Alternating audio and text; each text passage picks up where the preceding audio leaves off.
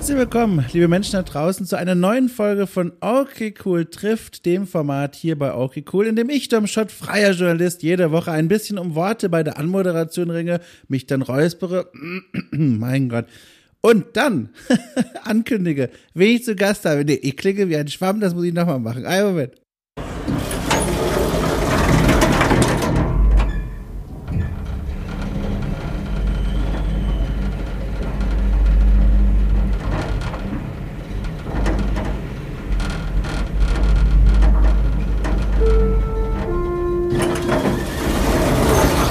So, nun aber, herzlich willkommen, liebe Menschen da draußen, zu einer neuen Folge von Okay Cool trifft. Ihr habt es ja schon gehört. Und dieses Mal zu Gast Andreas in der Wildi, ein Mensch, mit dem ich schon seit vielen, vielen Jahren Kontakt habe. Allerdings immer nur bisher in schriftlicher Form. Ich habe noch nie mit Andreas gesprochen, bis zu diesem jeden Tag, an dem wir unsere Mikrofone gekreuzt und miteinander geplauscht haben. Und zu plauschen gab es eine ganze Menge. Äh, Andreas macht nämlich im Grunde erstmal das, was ich auch mache, nämlich über Spiele zu schreiben vor allem äh, und das auf eine besonders faszinierende Art. Andreas äh, hat einen Schwerpunkt für sich schon vor vielen Jahren entdeckt, den er immer wieder verfolgt oder vielmehr eine Perspektive, die erklärt sich ein bisschen aus seinem Studium heraus und zwar hat er Mittelalterwissenschaften, Mediavistik studiert und guckt aus dieser Linse seit Jahren sehr gerne auf Videospiele. So, und was das jetzt bedeutet, das kann ich euch mit Beispielen illustrieren. Ich habe hier zum Beispiel sein Schaffen, sein Werk der letzten Jahre für Eurogamer.net. Ähm, und dort lese ich einfach mal äh, Standpede übersetzt ähm, seine Artikelüberschriften vor. Also zum Beispiel eine Ode an Videospielstatuen, dann die Ausdruckskraft von virtuellen Händen, dann äh, die gruselige Anziehungskraft von Videogame Dungeons, dann ein Abgleich von äh, Black Tail Innocence mit der schwarzen Pest, äh, schwarzen Tod, Entschuldigung. Ähm, dann die brillante Seltsamhaftigkeit der Bücher in Morrowind und so weiter und so fort. Also, ihr habt es vielleicht schon gemerkt, er hat einen ganz besonderen Zugang zu Videospielen, oft auf einer Meta-Ebene sich bewegend. Und davon bin ich ja großer Fan. Und die Sachen, die er macht, sind immer hochspannend zu lesen. Und umso tragischer ist es, dass er davon eigentlich nur schwerlich leben kann und leben konnte. Andreas hat lange Jahre versucht, äh, sich als Spielejournalist zu verdingen. Nach seinem Studium ging das los und hat dann aber gemerkt, ach du liebe Zeit, egal ob englischsprachig oder deutschsprachig, der Spielejournalismus will kein Budget ausgeben, keine Honorare angemessen bezahlen, die diese aufwendigen Arbeiten, die er da in seine Recherchen reinsteckt, entlohnen würde. Und was das für Konsequenzen für einen Menschen wie Andreas hat und wie er sich da so ein bisschen arrangiert damit hat, äh, darüber sprechen wir in dieser Folge. Besonders hinweisen möchte ich übrigens auf ein Projekt von Andreas, das er jetzt ganz frisch angestoßen hat. Und zwar heißt das Game Cosmology. Äh, wir sprechen auch in der Folge darüber, worum es da eigentlich geht. Ich kann es kurz runterkondensieren. Es geht im Grunde darum, dass ähm, Andreas gesehen hat, okay, ich kann offenbar meine Texte nirgendwo so richtig anbringen, wo sie auch angemessen bezahlt werden. Deswegen mache ich einfach ohne Zeitdruck und ein, oh Gott, ohne Zeitdruck und Not selber die Artikel für mich und also nicht für mich Dom Schott, sondern für ihn Andreas und veröffentliche die auf der Webseite von ihm und die findet ihr dann alle unter dieser zusammenfassenden Klammer Game Cosmology. Das sind Essays, die sich drehen um Videospielwelten, aber die Details dazu, über die sprechen wir in unserer Aufnahme. Und diese Aufnahme war eine sehr schöne, umso mehr, weil sich Andreas in die kleine, aber dennoch vorhandene Anzahl an Gästen von Okay Cool einreiht, die hier zum allerersten Mal äh, in ein Podcast-Mikrofon gesprochen haben. Das war also sehr aufregend. Andreas war sehr nervös, wie er mir vorher mitgeteilt hat, aber er hat das fantastisch gemacht. Ich habe das sehr genossen und ich glaube, er hat sehr schnell vergessen, dass hier gerade noch 5000 Aufnahmeprogramme mitlaufen, die übrigens uns nicht äh, davor verschont haben, dass es trotzdem ganz kurz ein Problem mit dem Internet gab. Das werdet ihr hören, wenn es dann soweit ist. Äh, kann ich nichts für. so, äh, dann noch kurz. Äh, alle werden sich fragen, was war denn los mit ihm? Wird er langsam alt? Warum hat er sich in der Anmoderation versprochen? Was ist los? Krankt der Körper? Nee. Ich kann es euch erklären. Ich habe tatsächlich jetzt ungefähr zehn Minuten vor Beginn dieser Anmoderation meine Liebe zu Oliven entdeckt. Das ist eine lange Geschichte. Ich erzähle sie trotzdem. Ähm, ich habe ja Archäologie studiert und äh, ein Schwerpunkt meiner Forschung, meiner Arbeit drehte sich um das, äh, um die griechische Antike und klar, damals wie heute, Oliven, fester Teil des Speiseplans dort. Und ich mochte aber nie Oliven. Und dann dachte ich mir, als gestandener Archäologiestudent, kann doch nicht sein, ich muss doch Oliven mögen. Und dann habe ich regelmäßig einmal im Jahr mich immer hingesetzt vor so ein Gläslein Oliven, habe die gegessen und gehofft, jetzt schmeckt mir das langsam. Und im Herbst letzten Jahres hatte ich so den ersten Durchbruch, den ersten Durchbruch, da begannen sie mir richtig gut zu schmecken. Aber jetzt heute Vormittag war der finale Durchbruch und jetzt schmecken mir grüne Oliven sehr gut. Ich habe hier ein kleines Tütchen gerade gegessen und dabei einen Artikel darüber gelesen, wie gesund Oliven sind. Und es war aber ein bisschen zu viel. Zu viel Antioxidantien, ich weiß es nicht. Deswegen war ganz kurz die Stimme weg, musste sich quasi erholen von dieser Geschmackskakophonie, die sich da auf das Zungenband legte. Aber jetzt geht's wieder. So.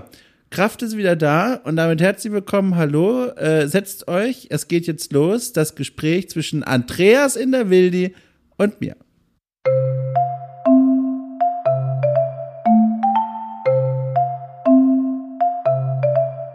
Warum? Warum sitzt du jetzt hier? also, also, also, was hat dich gepackt, dass du gesagt hast, so, alles klar? Ähm, ja, gute Frage. Ähm, ich denke, es hat damit zu tun, dass, äh, dass wir uns auf Twitter schon seit einigen Jahren äh, kennen. So, Aber ja, hat, ja, äh, total. Es hat die, die Hemmschwelle ein wenig gesenkt, denke ich. Ja. ja. Und das ist so lustig, weil da hast du direkt was angesprochen. Ich habe mich hier in Vorbereitung auf das Gespräch durch meine Google Drives ge gewühlt. Und manchmal ist es so, dass ich im Fieber war, nachts schon Gespräche vorbereite und es dann wieder vergesse. Und dann habe ich nämlich geguckt, dann habe ich deinen Namen quasi, meine Dateien in die Suche eingegeben, habe geguckt, habe ich denn schon ein Dokument?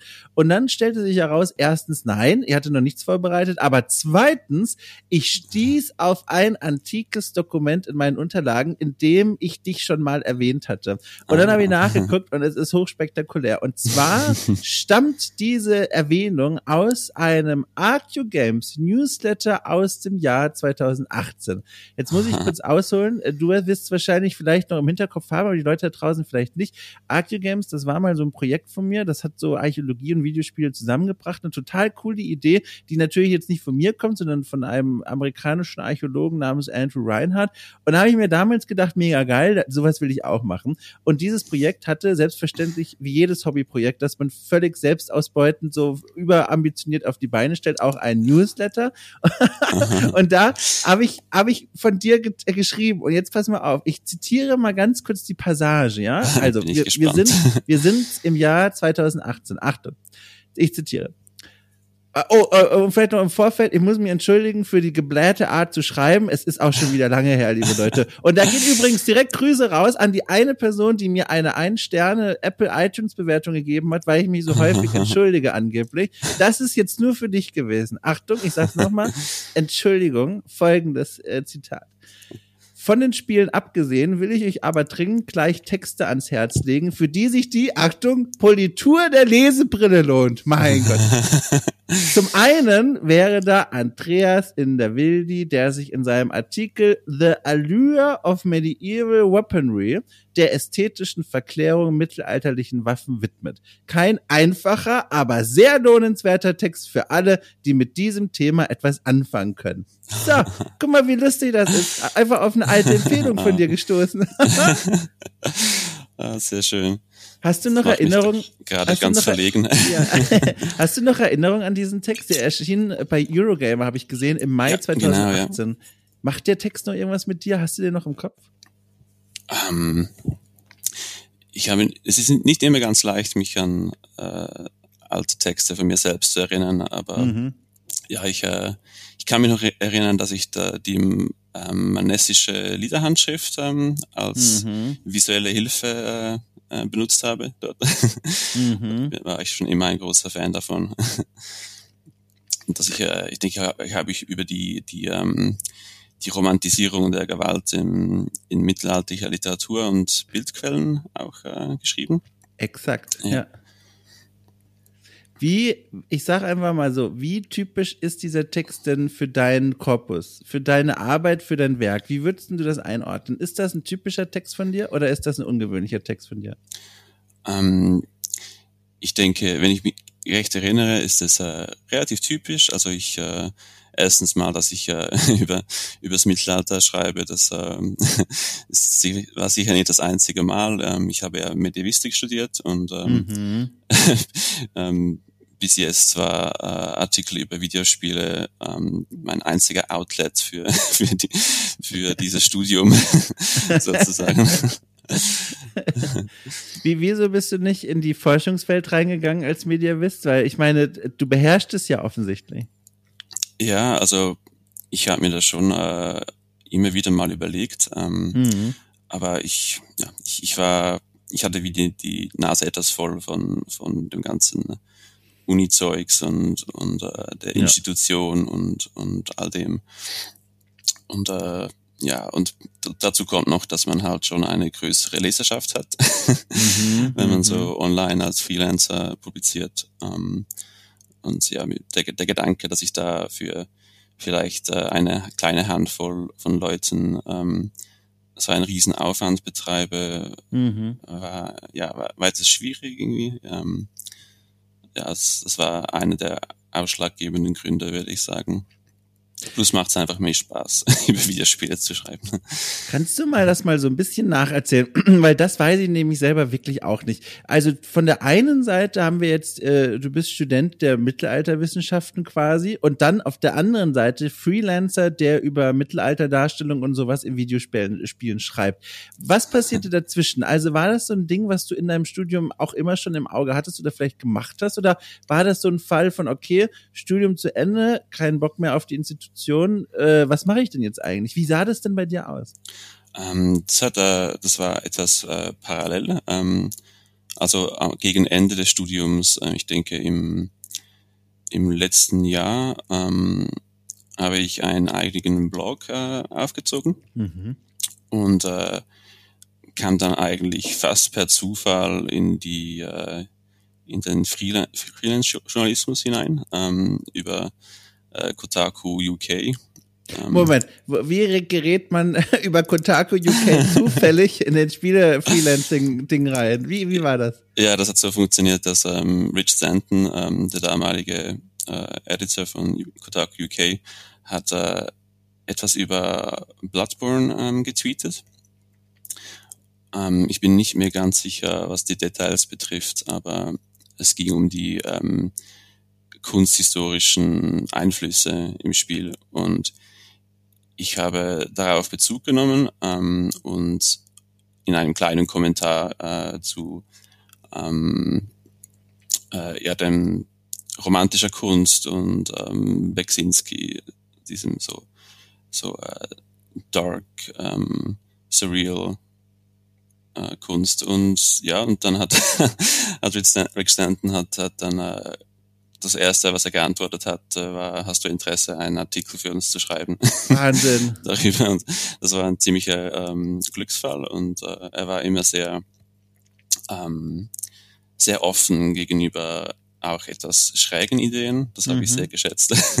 das ist, äh, ich, ich hatte äh, ich, ich bin sehr, sehr ambivalent, was äh, die, das äh, Freelancing betrifft, weil mhm. an den meisten Orten ähm, sind ist eher, ist eher Skepsis äh, vorhanden gegenüber Ideen, die ich bringe. Mhm. Ähm, ja, und häufig heißt es, es sei zu nischig oder ähm, etwas zu, ähm, ja, zu schräg für, für das, das Publikum, das, das sie suchen. Ja. Mhm. Sind das Feedback-Stimmen aus dem deutschen, aus der deutschen äh, Branche oder ist das auch international etwas gewesen, wo du jetzt die Erfahrung gemacht hast, das wird als zu nischig abgetan? Ähm, das war definitiv äh, international, ja. Ah, okay, ja. Ja, ja. also es, äh, ich, ich hatte eine Handvoll von, von ähm, Orten, die, die mich mit offenen Armen äh, willkommen geheißen haben und ja. äh, dazu kann ich, eigentlich sind es nur zwei, also Kotaku UK Sehr gut. und äh, Eurogamer, äh, das war ja. dort, dort war ich, fühlte ich mich immer willkommen. Ähm, ja. Zu einem geringen Grad vielleicht noch Rock Paper Shotgun, aber, mhm. aber dort war, war es auch nicht immer ganz einfach, meine mhm. Ideen ähm, äh, dort zu platzieren. Ja. Ja, und, und die WASD war, war auch, sehr, ja. muss ich noch, auch noch hinzufügen, die, ja. die war auch immer sehr, sehr ermutigend. Das glaube ich sofort. Hast du es denn, wenn ich fragen darf, dann auch bei den klassischen deutschen Outlets auch mal probiert mit den Ideen und wie sah da das Feedback so aus? Ähm, ich muss kurz überlegen. Ähm, ich habe mich sicher bei, bei der GameStar äh, ja. einmal gemeldet. Ähm, das war äh, zuerst war es ziemlich ähm, äh, ermutigend, die Reaktion. Mhm. Ähm, aber ich war dann nicht ganz zufrieden mit, äh, mit äh, dem angebotenen Geld und äh, das kann ich mir vorstellen. Ja. Wollte ja. wenig. Ich habe dann sehr höflich nachgefragt, ob es da Spielraum gäbe und äh, dann habe ich nie mehr was zurückgehört. Ich weiß nicht, ob das einfach untergegangen war, aber ja, aber ich habe es dann hab's dann gelassen. Das Das ist generell sowas. Das war eine Frage, die ich mich sowieso noch gefragt habe und die kommt aber noch. Äh, vorher vielleicht erstmal das. Die, die Sache, als du für Kotaku UK über Plattborn spielen durftest, wie war das dann eigentlich für dich? Warst du da nervös, aufgeregt? Oder weil das ist ja dann für ein direkt großes Outlet einen so also spannenden Text über gleichzeitig ein so populäres, bekanntes Spiel schreiben, da sind ja alle Stellschrauben auf Maximum. Wie war das denn für dich? Oder war das so für dich so ein Moment, wo du dachtest, so alles klar, dafür wurde ich gemacht, los geht's, schon ist der Text fertig? Nein, ich, ich war ich war sehr nervös ähm, ja. und habe auch ich, ich keine, Ahnung, keine Ahnung, wie viel Zeit ich wirklich aufgewendet habe dafür, aber ich war eine Ewigkeit daran und habe daran herumgeschraubt geschraubt und, und äh, ein, ja, stundenlang Screenshots äh, gemacht in, in Bloodborne und, und verglichen und recherchiert ähm, ähm, zu ja, diversen äh, Künstlern aus dem 19. Jahrhundert. Habe dann den Text auch noch einigen Leuten zum Gegenlesen gegeben und war, ja, war, war schon sehr, sehr nervös und aber auch aufgeregt und, und äh, ich, ich habe mir das schon zugetraut, aber ich, ich wusste halt nicht, ob es, wie gut ja. das ankommt oder ob ich, äh, ich, ich meine, ich kam direkt aus eigentlich vom, vom äh, wissenschaftlichen Papers schreiben zu, zu einem Artikel für eine populäre Webseite. Ja. Und da habe ich mich schon gefragt, ob ich dazu wirklich geeignet bin.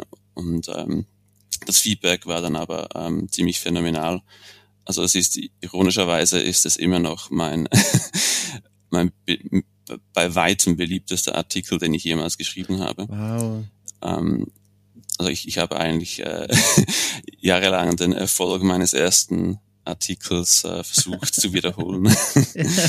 Hat das nicht geklappt in deinen Augen? Ähm, also ein, einige waren schon. Also ich ich ich äh, ich meine ich, ich messe meinen Erfolg nicht nur an wie viele Leute ähm, es lesen und ja. kommentieren.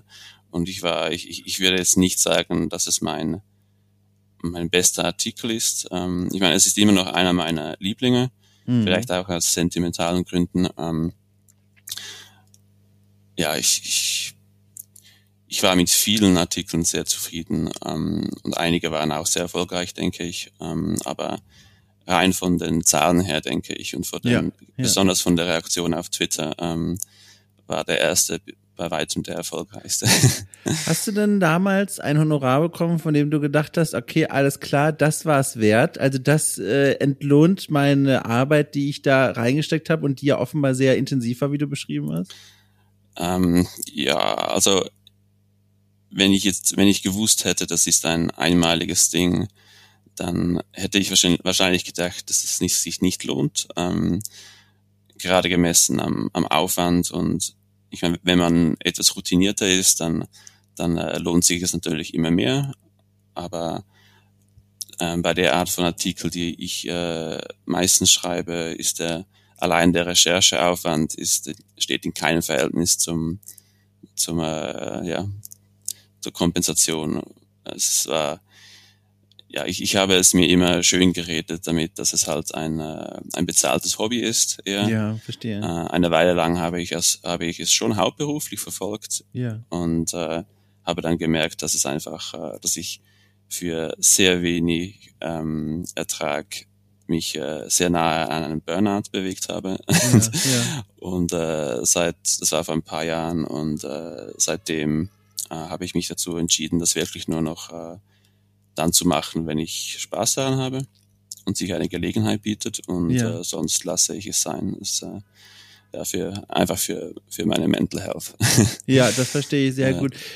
Diese Zeit, in der du diesem Burnout sehr nahe gekommen bist, kannst du das mal so ein bisschen illustrieren? Also wie viel Arbeit hattest du dir da wirklich gemacht und äh, also wie hoch war denn da dein Output, um mit diesem offenbar dann niedrigen und nicht angemessenen Honorar dann, und irgendwie doch um die Runden zu kommen? Also was lag denn da so alles auf dem Tisch? Ähm, also es es ist halt sehr unterschiedlich beim Freelancing. Manchmal ja. äh, hatte ich erstaunlich Mühe, äh, genug Aufträge zu finden. In anderen Monaten ähm, konnte ich mich kaum vor Aufträgen retten. Also mhm. einmal hatte ich, ich hatte, ich hatte sicher schon etwa acht Aufträge in einem Monat mhm. und und äh, ja, ich, ich denke, das klingt vielleicht gar nicht nach so viel, wenn man mhm wenn man das, die Arbeit nicht schon selbst gemacht hat. Mhm, oder vielleicht bin ich einfach auch ein wenig langsam oder die Art der Artikel, die ich schreibe, ist halt äh, besonders rechercheaufwendig. Mhm. Aber das war dann schon ähm, hart am Limit für mich. Ähm, gerade auch, weil, weil das ist, es ist halt nicht ein Bürojob, wo man auch einmal einfach Routinearbeit leisten kann. Ja. Sondern es ist halt von, also jede Minute, die man investiert, ist äh,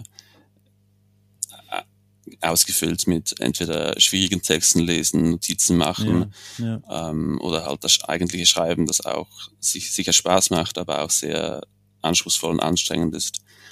Also ich habe ja, ich, ich habe meine sicher keine kein 100% Pensum gehabt in dieser Zeit, mhm. aber ich war mental voll ausgelastet mit dieser ja. Arbeit und bin da sehr trotz sehr bescheidenem Lebensstil bin ich da nur sehr knapp über die Runden gekommen damals. Mein Gott. Und wie lange ging diese Phase, in der du es quasi versucht hast und es irgendwie sehr, sehr knapp immer war?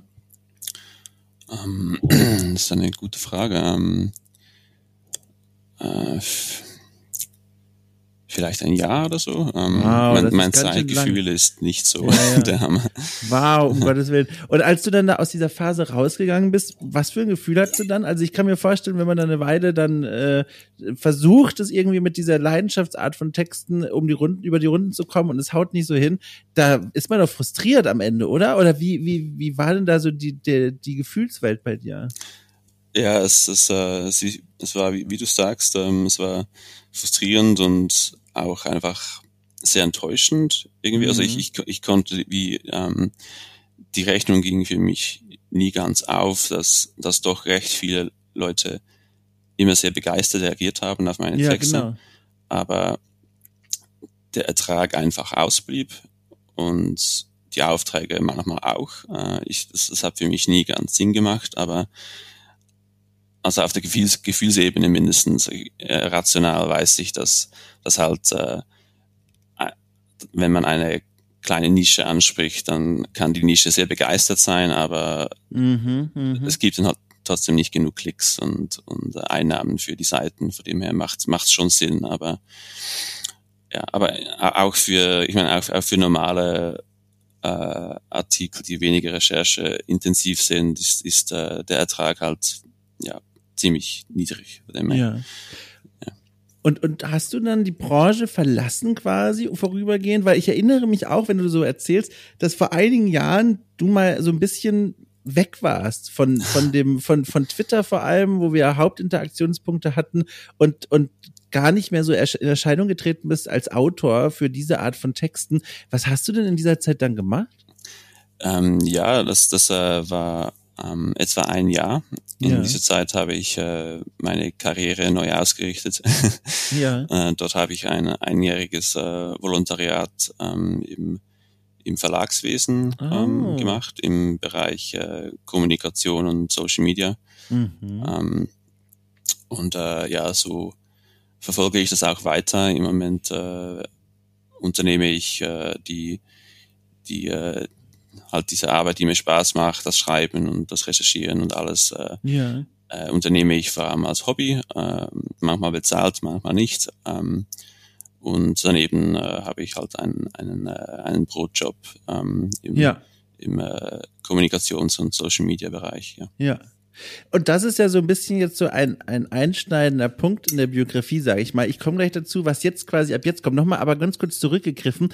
Ist das also ich, das ist jetzt so eine halbe Frage eigentlich nur, aber ich höre dir so zu und denke mir, das ist schon wirklich schade, dass die Honorargestaltung da draußen es nicht erlauben, diese Art von Texten äh, so zu veröffentlichen, dass die Autoren und Autorinnen irgendwie davon leben können. Weil die Texte, die du geschrieben hast, klar, die sind weit weg entfernt von dem, was man irgendwie Servicejournalismus nennt, aber die sind in meinen Augen noch viel wertvoller, weil sie eine ganz neue Perspektive und Ebene zu diesen Spielen aufmachen. Und man kann sich mit denen auseinandersetzen und dann nochmal einen ganz neuen Blick auf dieses dieses Lieblingsmedium bekommen. Und die sind so wertvoll. Und dass das offenbar wirtschaftlich gar nicht möglich ist für die Autorinnen und Autoren, sowas zu veröffentlichen und, und einzureichen und davon leben zu können, das ist doch eigentlich eine Sauerei, oder? Das ist doch, kommt doch eigentlich dem, dem mhm. Wert dieses Mediums gar nicht, wird dem gar nicht gerecht.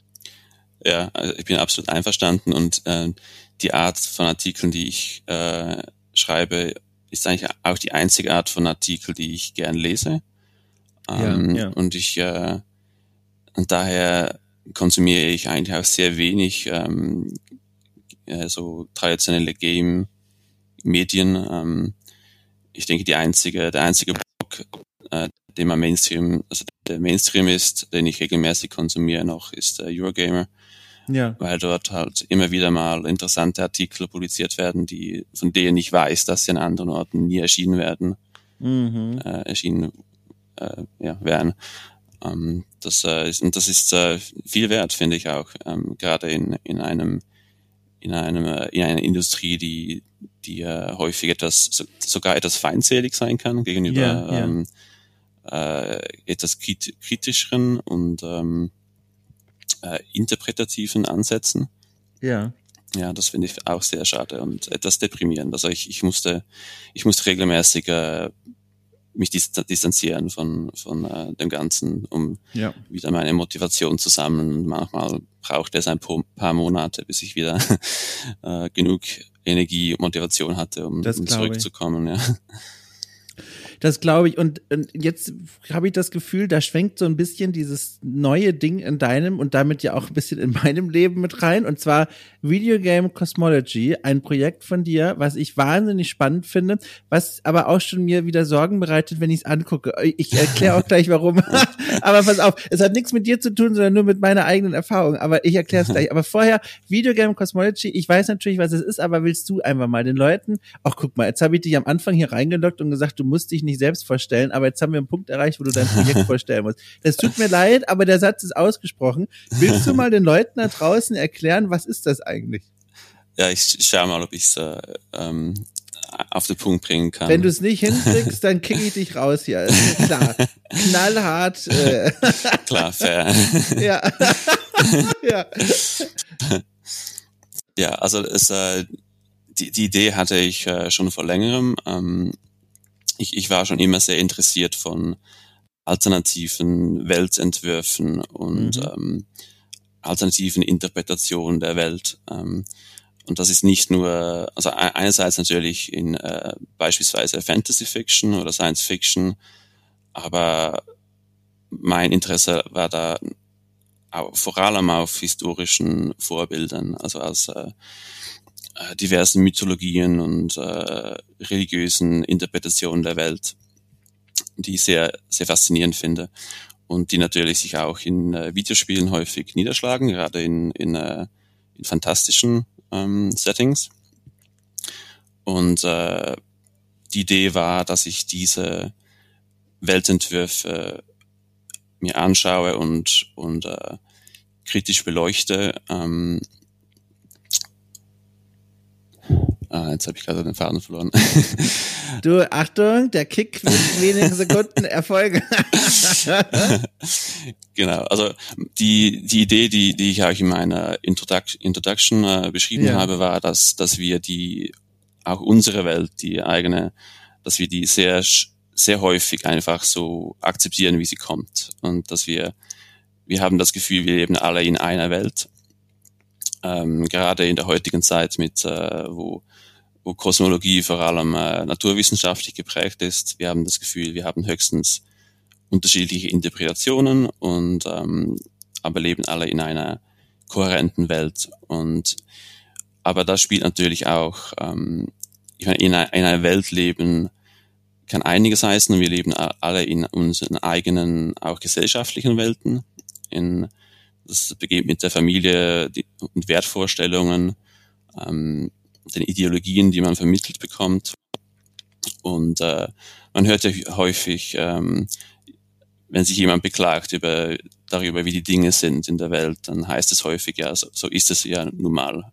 So ist die Welt nun einfach. Und, und ähm, ein, ein Anreiz, den ich hatte, um dieses Projekt zu starten, war ähm, ein, ein Bedürfnis, dass, dass äh, mehr Menschen sich vielleicht damit auseinandersetzen, dass die Welt nicht so sein muss, wie sie ist und dass es Alternativen gibt. Ähm, und äh, ich hoffe, mit indem diese Serie ähm, diverse Weltvorstellungen in Videospielen ähm, äh, beleuchtet, dass das da vielleicht äh, ein äh, Bewusstsein für für ähm, die vielen die vielfachen Arten entsteht, wie wie auch einzelne Welten sehr unterschiedlich interpretiert werden können und wahrgenommen mhm. werden können und darüber, dass die nicht statisch sind und sich immer in Bewegung, also, dass sie immer dynamisch sind und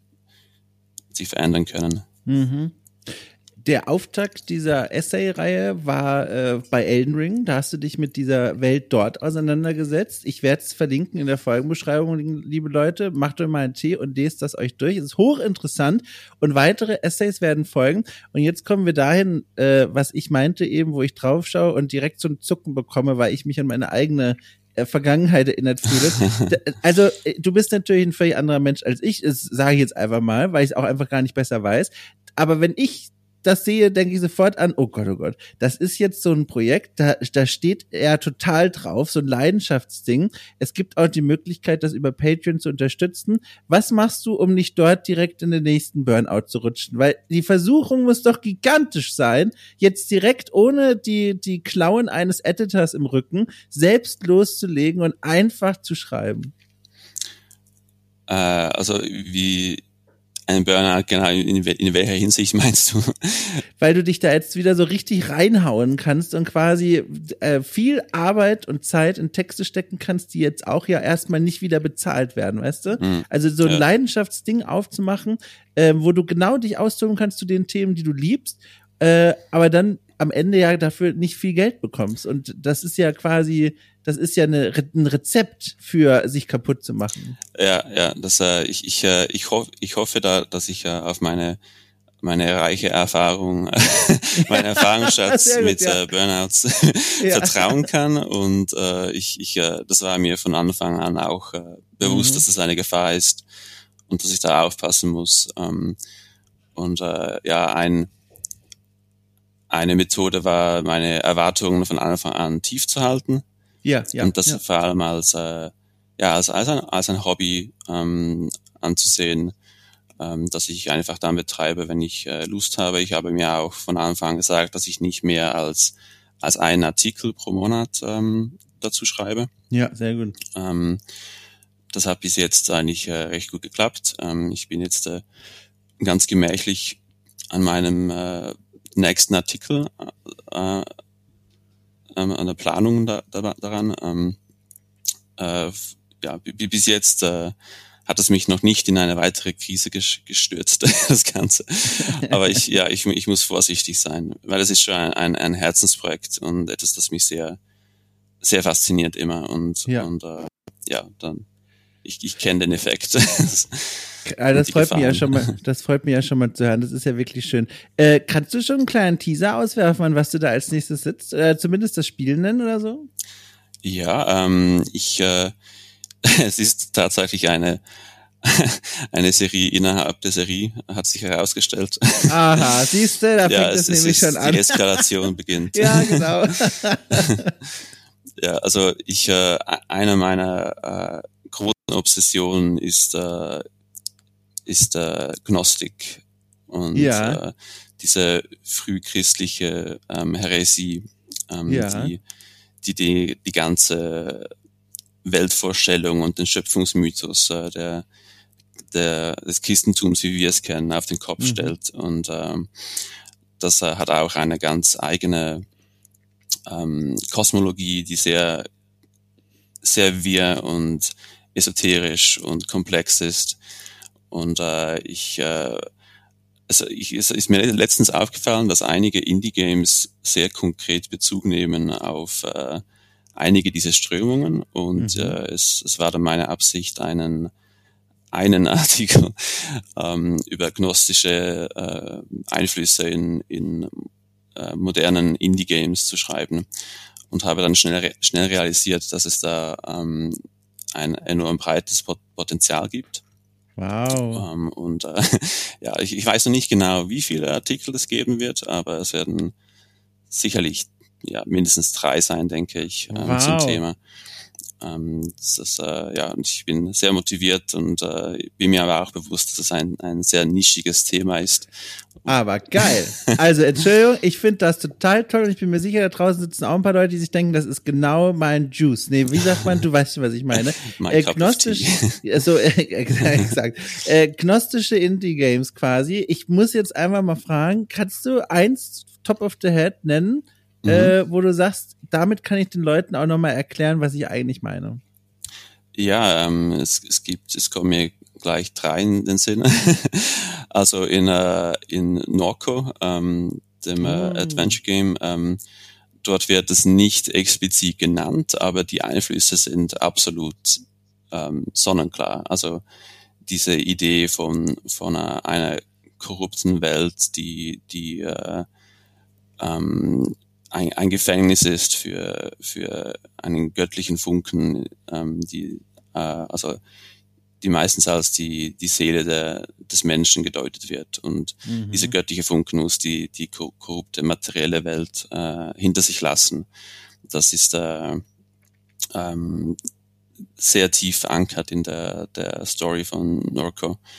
Und äh, auch sehr faszinierend, weil es ja auch ein sehr ähm, ja, ein kapitalistisch, also ein kapitalismuskritisches Spiel ist. Also es äh, die, die, ähm, die, der ursprüngliche Gedanke der bösen materiellen Welt wird hier auch spezifisch auf, auf äh, eine, ein ökonomisch verarmtes ähm, Gebiet angewendet und was für mich sehr viel Sinn macht. Ähm, diese Idee, dass, dass, äh, dass die, die Welt, in der wir leben und das wirtschaftliche Elend so, so stark sind, dass, dass es ein, ein äh, fast spirituelles Bedürfnis gibt, äh, dem all, all dem zu entkommen. Ähm. Also Norco, ganz kurz, ich äh, habe das gespielt, allerdings, ich habe gerade extra darüber nachgeschaut bei Steam, eine, knapp eine Stunde lang und dann habe ich es nicht mehr ausgehalten. Und zwar ist das so ein trostloses Spiel, habe lange sowas nicht mehr erlebt. Ähm, ist ein, im Grunde, also man könnte es so vorsichtig beschreiben, ein Point-and-Click-Spiel äh, man guckt in Szenen rein, äh, Pixelart äh, und interagiert mit verschiedenen Punkten und bekommt viel erzählt und erzählt viel zurück. Und alles, was du gesagt hast, plus, wie gesagt, es fühlt sich wahnsinnig äh, traurig an. Es ist trostlos, es hat mich runtergezogen. Äh, mhm. Und dann habe ich gedacht, okay, eigentlich wertschätze ich sowas. Ich bin immerhin auch die Person, die letztes Jahr zu Weihnachten äh, an den Feiertagen alleine mit dem Corona-Booster im Körper rumlag und Days Gone gespielt hat. Das traurigste Triple-A-Spiel der ganzen Welt. Äh, das war, das war intensiv.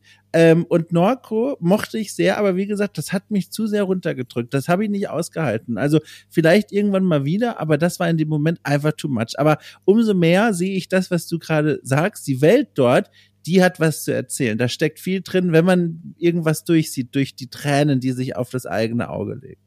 Ja, ist, ich, ich meine, es macht Sinn, denn die, die gnostische Weltvorstellung ist eine sehr pessimistische. So nämlich. Auf, ja, auf die, auf eine Art mindestens. Das ist, äh, ja. die, also, die, sie besagt ja, dass die Welt, in der wir leben, halt äh, ein von vorne, von vornherein dazu verdammt ist, äh, ja, ja ähm, ein, ein trostloses Gefängnis zu sein. und der einzige Lichtblick ist dieses Entkommen. Und äh, ja, das, das passt, passt sehr gut äh, zu, zu Norco, das ein sehr deprimierendes, Mega. düsteres Spiel ist. Ähm, mir, mir persönlich macht das nicht viel aus. Ich, ich bin ein großer Fan von, von äh, trostlosen und deprimierenden Geschichten. Ich auch, aber das Schlimme ist, mit mir macht es halt ganz viel. ich habe das schon an anderer Stelle mal erzählt. Ich kann in Elden Ring, das habe ich ja auch sehr gerne gespielt, ich kann meine Figur, also ich kann das Spiel nicht beenden, wenn meine Spielfigur noch in wie heißt denn das? Ich habe es vergessen, weil es schon so lange her ist. Im Osten der Spielwelt, dieses ah, Krebsgeschwürland. Ja, wie heißt ja. es? Kal, Kal, Kal, Kal, Kalister? Kal, ah, Kalin? Ich hab's auch gerade vergessen. Ne? Also ah, jedenfalls da im Osten. Da ist eine furchtbar eklige Landschaft und alles ist schlimm und ver, ver, verödet und ugh. Und ich kann das Spiel nicht beenden, wenn ich weiß, meine Figur steht da noch. Und so weit geht es bei mir. Und deswegen große Wertschätzung für, für, für, für Trostlosigkeit im Spiel. Ähm, aber äh, ich kann es nicht lange, weil das macht sehr viel mit mir. Ja, das, das verstehe ich schon, ja. Ich, ich habe eine recht hohe Toleranz dafür, aber ich brauche auch immer wieder mal einen Ausgleich. ja, das, das glaube ich. Das glaube ich. Dann äh, sag doch mal noch ein zweites. Du hast gesagt drei. Jetzt bin ich natürlich neugierig, weil vielleicht springt da auch noch die eine oder andere Steam-Wunschlistenempfehlung hier raus. Ja, ich, ich denke, wahrscheinlich bist du schon vertraut mit den, äh, mit den anderen beiden, die ich im Kopf ja. hatte. Ähm, eines war ähm, The Excavation of Hobbs Sparrow. Das, ei, ei, ei, da sagst du was. Also erstmal noch kurz einen Nachtrag, das wollte ich eben noch sagen, bei Norco übrigens vom selben Publisher, der auch, ähm, ach, ja, das ist ja jetzt peinlich, jetzt habe ich den Namen vergessen, ich habe es eben noch vor Augen gehabt. Ach Mensch, Domekeeper. So, Domekeeper, da war auch der René, der Macher war auch hier letztens zu Gast, genau. Domekeeper, ah, okay. selber Publisher. Äh, und hier The Excavation of, hm, das habe ich schon lange jetzt in meiner Steam-Liste seit ein paar Tagen. Und äh, es wird mir von links und rechts die ganze Zeit empfohlen. ist auch ein Point-and-Click-Adventure. Und da wurde mir jetzt also wirklich schon für einen Point-and-Click-Adventure unerwartet häufig gesagt, damit spiel das endlich mal. Und ich habe es schon nicht gewagt, weil vielleicht kennst du es, das Ding wurde jetzt in meinem Freundeskreis schon so in den Olymp hochgelobt. Jetzt erscheint es wie so ein übersinnliches Ding, dass ich eigentlich nur äh, mich enttäuschen kann, weil alle es toll finden. Dann finde ich es bestimmt doof. Und äh, jetzt bin ich so ein bisschen hin und her gerissen, aber ich muss es spielen. Aber jetzt habe ich dir das weggenommen. Ich wollte jetzt gar nicht so losreferieren, aber das war natürlich jetzt eine, eine lustige Zufallsnennung.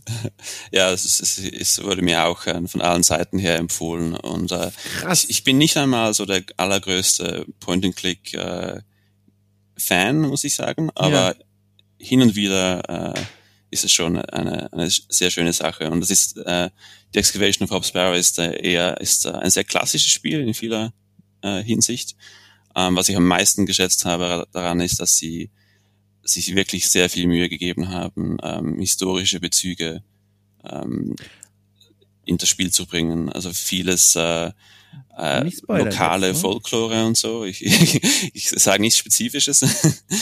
Gut. ähm, ja, und halt eben auch äh, werden ähm, äh, so ähm, ja, Figuren und Dämonen aus der gnostischen Mythologie äh, werden explizit genannt, ähm, wobei äh, der Kontext fehlt. Darum habe ich auch gedacht, wäre es interessant, immer zu beleuchten in, mein, in einem Artikel. Mhm. Mhm. Ich hatte das Gefühl, da kommt noch was, aber stattdessen höre ich nur eine Wasserflasche. ja, trock, ich dachte, trockener okay, Mund. ja, nee, nee, alles gut. Ich habe nur gedacht, da kommt noch ein Nachsatz. Genau. Okay, das nehme ich sowieso mit. Auch liebe Leute da draußen, The Excavation of, wie heißt es nochmal? Uh, Hob Sparrow. Hob Sparrow mit Doppel B, glaube ich. Ähm, das ist, oder auch nur einem, was weiß ich, ihr werdet es finden bei Steam. Das ist die nächste Empfehlung und jetzt machen wir die Dreie noch voll. Äh, verrätst du es? Wer, wer ist Platz drei? Ja, äh, Platz 3 ist ähm, Cruelty Squad.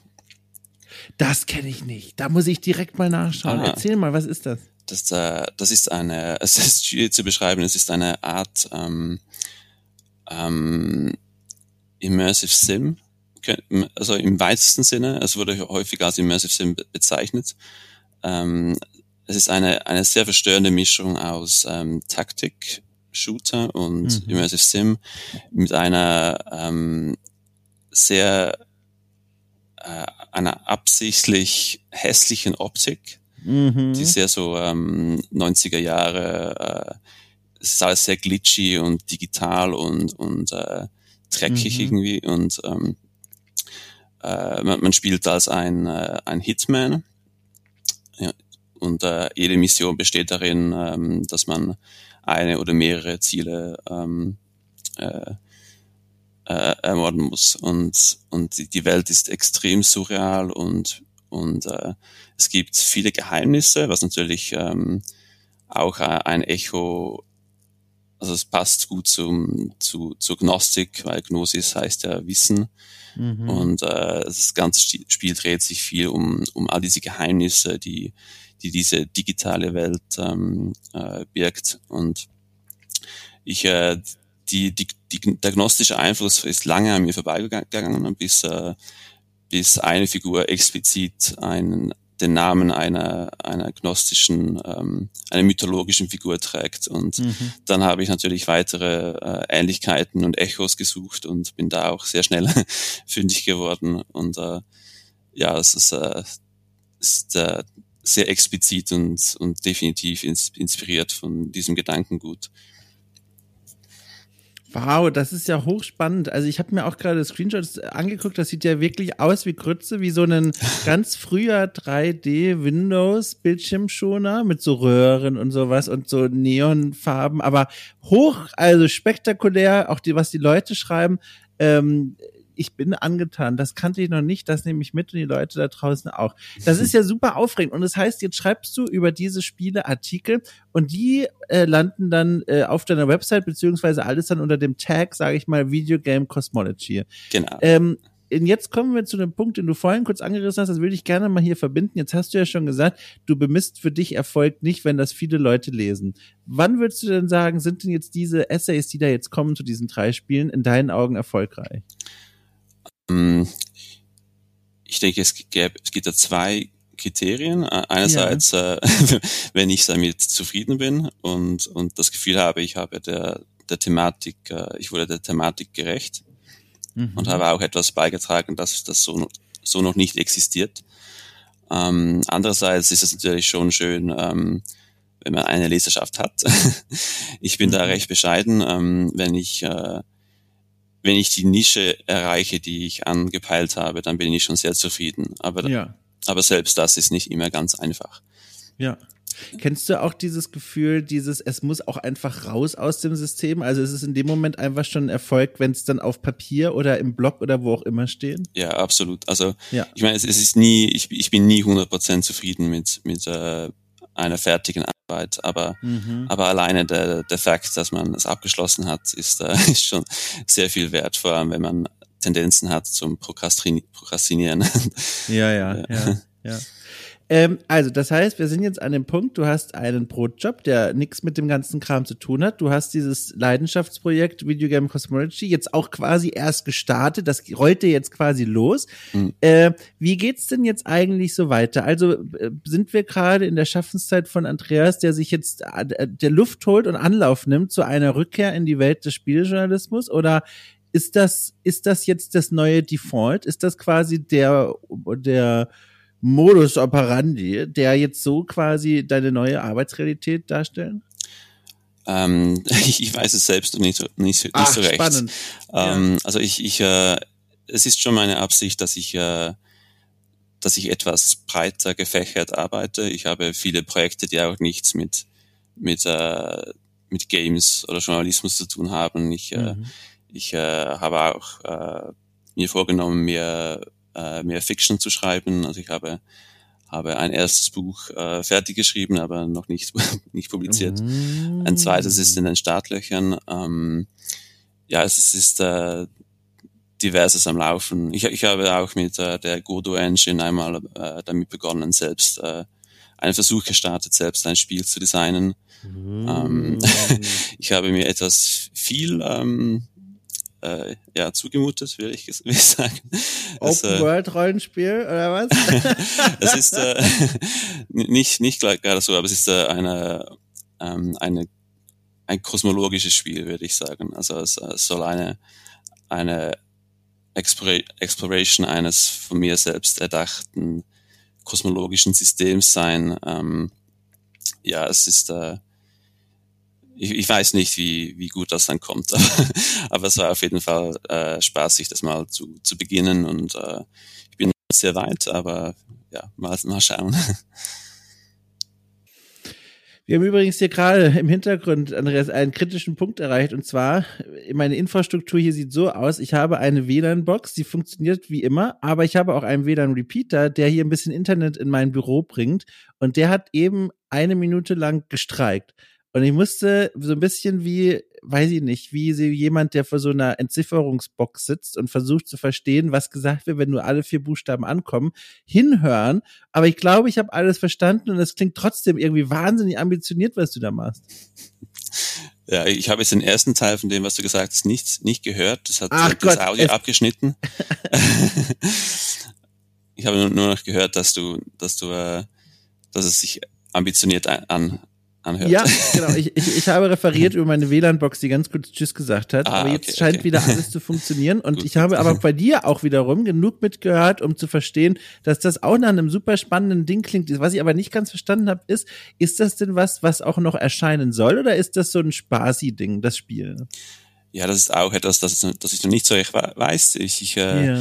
ich muss mal schauen, wie, wie viel Sinn das macht, da, da viel Zeit zu investieren und und ja, ich, ich versuche mit, mit meinem neuen Ansatz daran zu gehen, dass, äh, dass ich es mache, solange es mir Freude bereitet und Ach, sinnvoll erscheint. Ähm, und äh, ja, da, daher habe ich in den letzten Wochen auch nicht äh, sehr viel Zeit darin, darin investiert, weil ich äh, einfach keine Energie dazu hatte. Aber Ja, ja. ja, ich, äh, ich lasse mich überraschen. Wenn ich, wenn ich dann wieder mag, dann, dann äh, setze ich mich, wieder dran. Und wenn nicht, dann ja, dann ist es auch nicht so schlimm. Bis jetzt hat Spaß gemacht. Das ist auch schon etwas.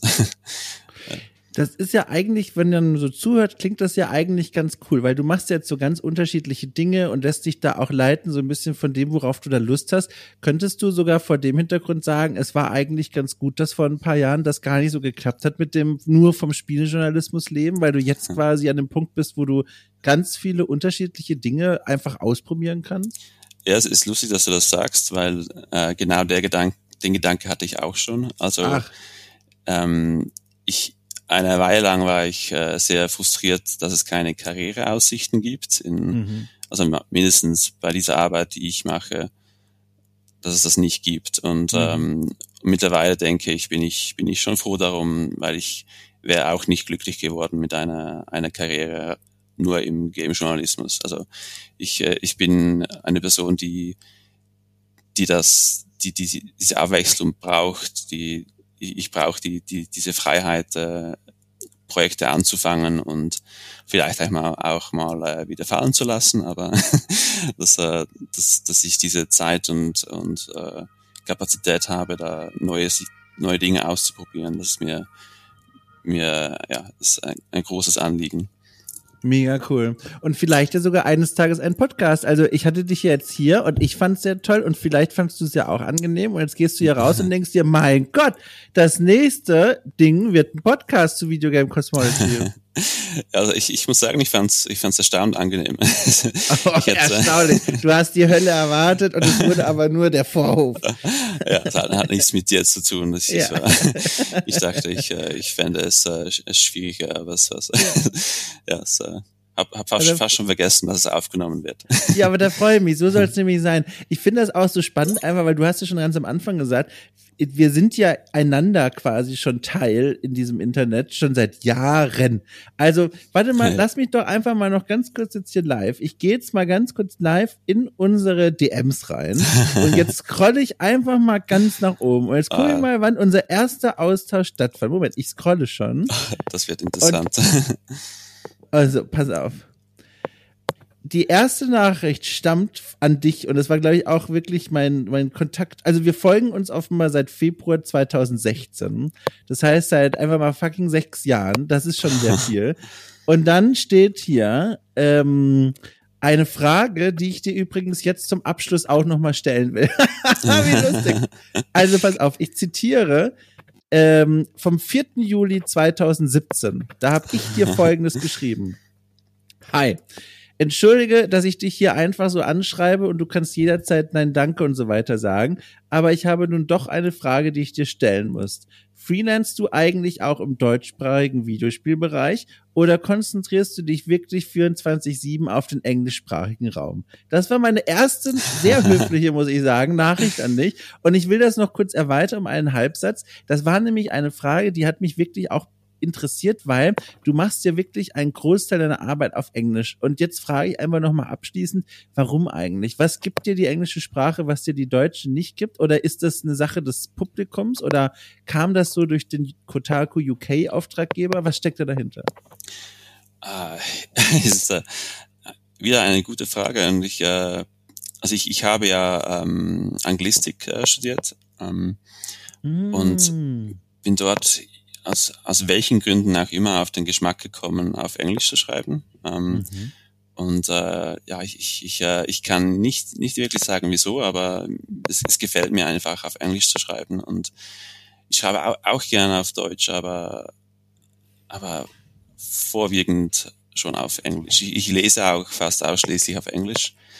Ähm, ja, und kann auch wieder okay. nicht, nicht genau sagen, was mir an der Sprache so gefällt, aber ja, also wenn, äh, das Publikum ist natürlich auch eine, eine, war auch eine Erwägung. Also es, es, es kamen da mehr, mehrere Faktoren zusammen, dass ich die Sprache mag und sich gerne darin schreibe, dass das Publikum ein, ein, ein größeres ist. Ähm, ja, also das waren mehrere Faktoren. Ja. Guck mal, habe ich jetzt auch noch eine Antwort auf diese Jahrtausende alte Frage bekommen. Andreas, ich danke dir sehr. Das war wirklich ein schönes Gespräch und was ich jetzt eigentlich sagen wollte, war, war cool jetzt einfach auch mal mit deinem mit deinem Profil quasi auch eine Stimme endlich zu verbinden. Jetzt habe ich das auch abgeschlossen und kann dir jetzt von ganzem Herzen einfach alles Gute für Videogame Cosmology, oh Gott, Cosmology wünschen. Ne? Wie gesagt, liebe Leute da draußen, der Link zum Elden Ring Artikel, der quasi als erster in dieser Reihe, der, die jetzt noch größer werden wird, wie ihr gehört habt, erschienen ist, den findet ihr in der Folgenbeschreibung. Und dir nochmal ein ganz, ganz großes Dankeschön für deine Zeit. Danke. Äh, danke dir für die Einladung. Hat mich sehr gefreut. ja, sehr gerne. Und dann hören wir uns einmal nochmal in ein paar Jahren. Dann frage ich nämlich, was ist denn aus dem Projekt geworden? Da bin ich jetzt schon gespannt. Aber kein Druck, Klingt um Gottes gut. Willen. gut, ich wink dir zu, ne? Bis bald. Bis bald. Tschüss. Tschüss, Tom. So, vielen Dank. Ich verneige mich vor Andreas, der Zeit und Lust mitgebracht hat, mit mir zu sprechen, aber auch vor euch Menschen da draußen, nicht nur, weil ihr ebenfalls hier jetzt zugehört, äh, zugehört und fleißig mitgeschrieben habt, sondern weil ihr auch in letzter Zeit mir wieder gehäuft E-Mails geschrieben habt, äh, Feedback, freundliches zu Okay Cool und meine Arbeit hier. Und außerdem haben sich wieder einige neue Leute bei Steady eingefunden. Das ist eine ganz große Soll äh, Neuigkeit für mich. Ich freue mich da immer ganz doll darüber, wenn Menschen ihren Weg, zum Beispiel über die Folgenbeschreibung dieser Folge, finden zur Steady-Welt, wo man für knapp fünf Euro im Monat ganz besonders viele und tolle weitere Podcasts hier von mir und vielen Gästen produziert freischalten kann. Ansonsten fühlt euch jetzt hier eingeladen, dieses Programm hier mit Sternchen zu bewerfen bei Apple Podcasts und Spotify und so weiter und so fort. Auch das ist eine großartige Art, diesem Podcast zu einem noch größeren Publikum zu verhelfen. Und ansonsten würde ich einmal sagen, wir hören uns nächsten Sonntag wieder, beziehungsweise an jedem anderen Tag, wann immer ihr wollt. Äh, ich denke an euch und bis bald. Tschüss.